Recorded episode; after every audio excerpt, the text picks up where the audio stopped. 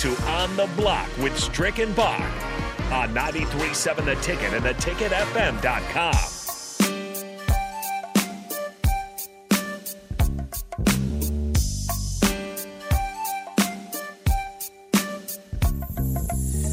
back here on the block on a Wednesday for you on 93.7 The Ticket. Myself, Jake Bachman, in studio, and Eric Strickland joining us now on the Honda of Lincoln hotline as he is uh, a bit of a travel day, but he's still making some time for us here on the block. Strick, you're still there with us? Yes, sir. All right, just double checking, making sure. I didn't want to promote it if you weren't there. Uh, I thought it was kind of interesting. We'll get into, uh, well, if you're just into, into gambling, into favorites, uh, the six schools actually have been favored to win every game in the regular season this upcoming college football season. So we'll give you those names here in a second. Uh, but some, something else that was kind of making the rounds here today on the NFL uh, Jets head coach Robert Saleh uh, said that Joe Flacco could be a starting quarterback in this league. And of course, years ago, there was always the argument of is Joe Flacco elite? Well, Flacco's elite days, or you know, even his best days, uh, are past him. Uh, that's for sure. Uh, he has uh, since leaving uh, Baltimore in 2018. He is two and 11 as a starter with a 27 to 14 touchdown to interception ratio. So not a bad touchdown to interception ratio, just not winning the games. When you kind of think about it, there, there's also been some reports maybe he's looking a little bit better uh, than their current starter right now, Zach Wilson. But they drafted him pretty high last year. You look at his numbers last year. They were not much better. Three and ten as a record as a starter last season. Nine touchdowns to eleven interceptions. Uh, Strick, would you feel comfortable with the with, with Joe Flacco starting uh, with for your franchise this year? Think he's still got some magic in him?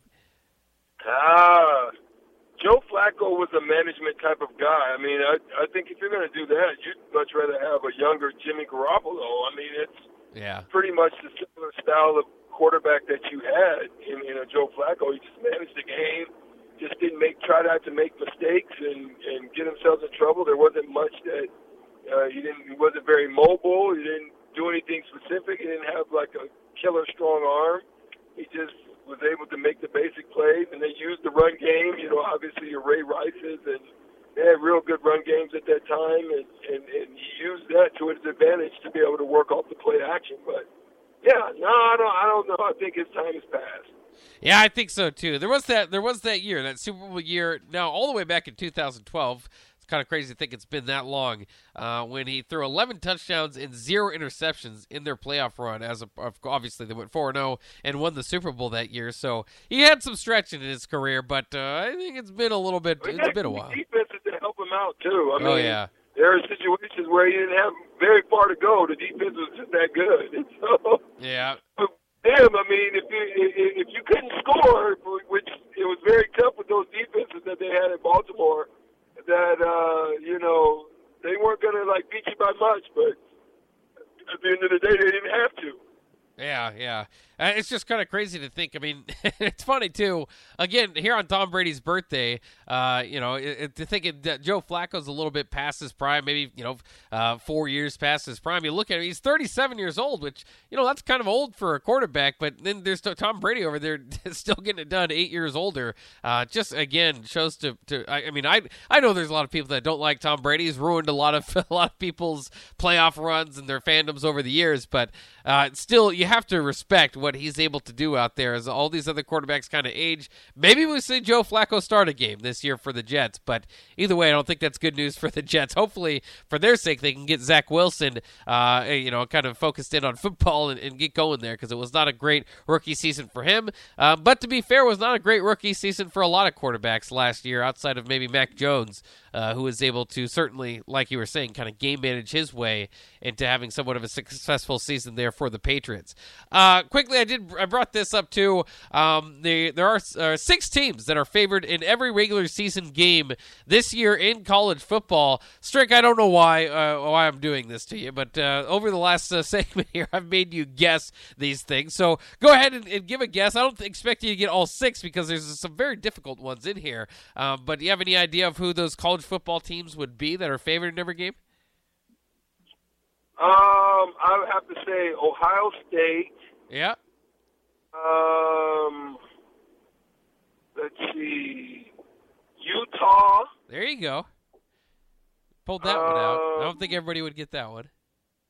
Utah, maybe because of the conference they play, Air, Air Force. Oh, there you go. Yeah. Um, oh shoot, Michigan. No, can't be because they got they face each other. Uh, my no. Uh, Alabama there you go.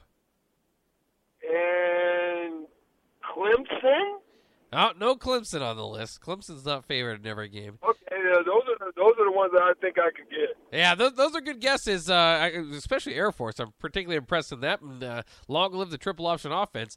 Uh, Georgia actually doesn't play Alabama this year in the regular season, so they are also favored in every one of their games. The defending champs. They open up with Oregon, so that should be an interesting one against their former defensive coordinator Dan Lanning. Uh, so that'll be interesting. Also, I think the most interesting one here for Nebraska's sake.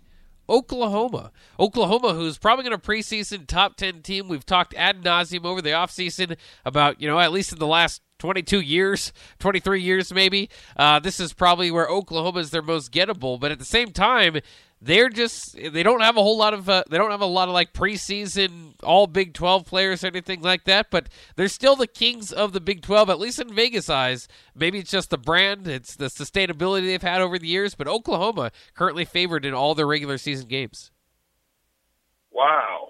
Yeah, that that that would have thrown me. I wouldn't have got that. That was that was a, that was one that throws me a curveball right there. yeah. Well, and hopefully Nebraska can knock them off their pedestal before they get into uh, conference play there for the Sooners, as they uh, will visit uh, Lincoln, Nebraska. Obviously, the much anticipated game, uh, and uh, and it would just be great. You know, Nebraska. You know, part of this uh, down stretch has been frustrating because they they did in this in this these last couple years schedule Colorado, schedule Oklahoma, the games that you want to see more than any uh, in the non-conference slate, and Nebraska didn't get a win against Colorado, and so far hasn't beat Oklahoma. You at least want to say scoreboard to somebody as they as you don't play them for the next couple years, and Nebraska does have Oklahoma signed, uh, ready to play. I think 2029 and 2030, maybe 28 and 29. Either way, uh, you'd like to at least get one victory heading into that series, and then the other part of it is who knows what college football is going to look like in seven years. Are you going to be? Are you going to see that game? Are SEC teams going to play Big Ten teams at that point in time, or is it going to be conference only? Is are they all going to be in the same conference? You know, who knows what that's going to look like?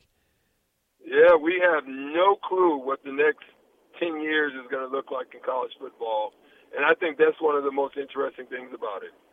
Yeah, and as we- as they make that split too, you just kind of wonder. There's a lot of rivalries that have been heard over the years, and of course, Nebraska, Oklahoma near the top with conference realignment all the way back to when uh, Texas and, and those all those teams came over from from the Southwestern Conference, split up Nebraska and Oklahoma, uh, and then Oklahoma just does whatever Texas wants to from then on, which is fair enough. I mean, uh, I call Oklahoma, you know, I, I don't buy their their uh, rivalry quite with Texas as much as they say because off the field, Oklahoma will do whatever Texas does. Might as well call them daddy. Uh, but uh, they on the field they get some wins.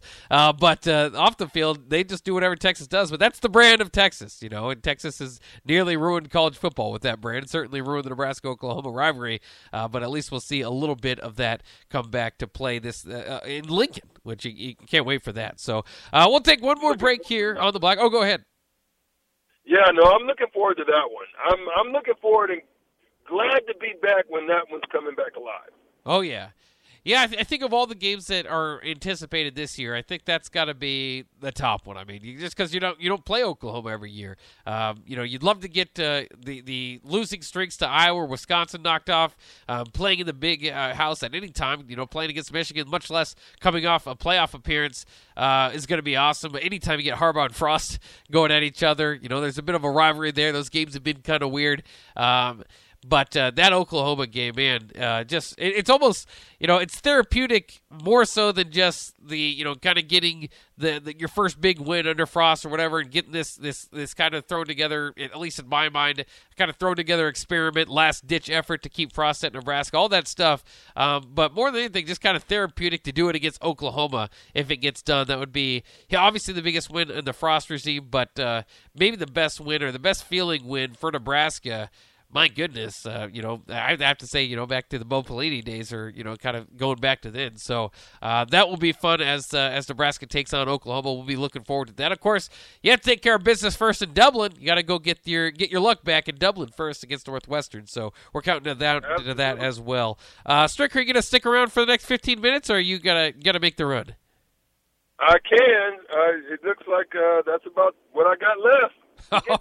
All right, we'll we'll keep you here then, and uh, we'll be back here on the block here in just a few minutes. Uh, we'll ra- wrap up uh, talking a little bit about uh, what's kind of going on today. Um, the Athletics says to move Russell Westbrook to the bench.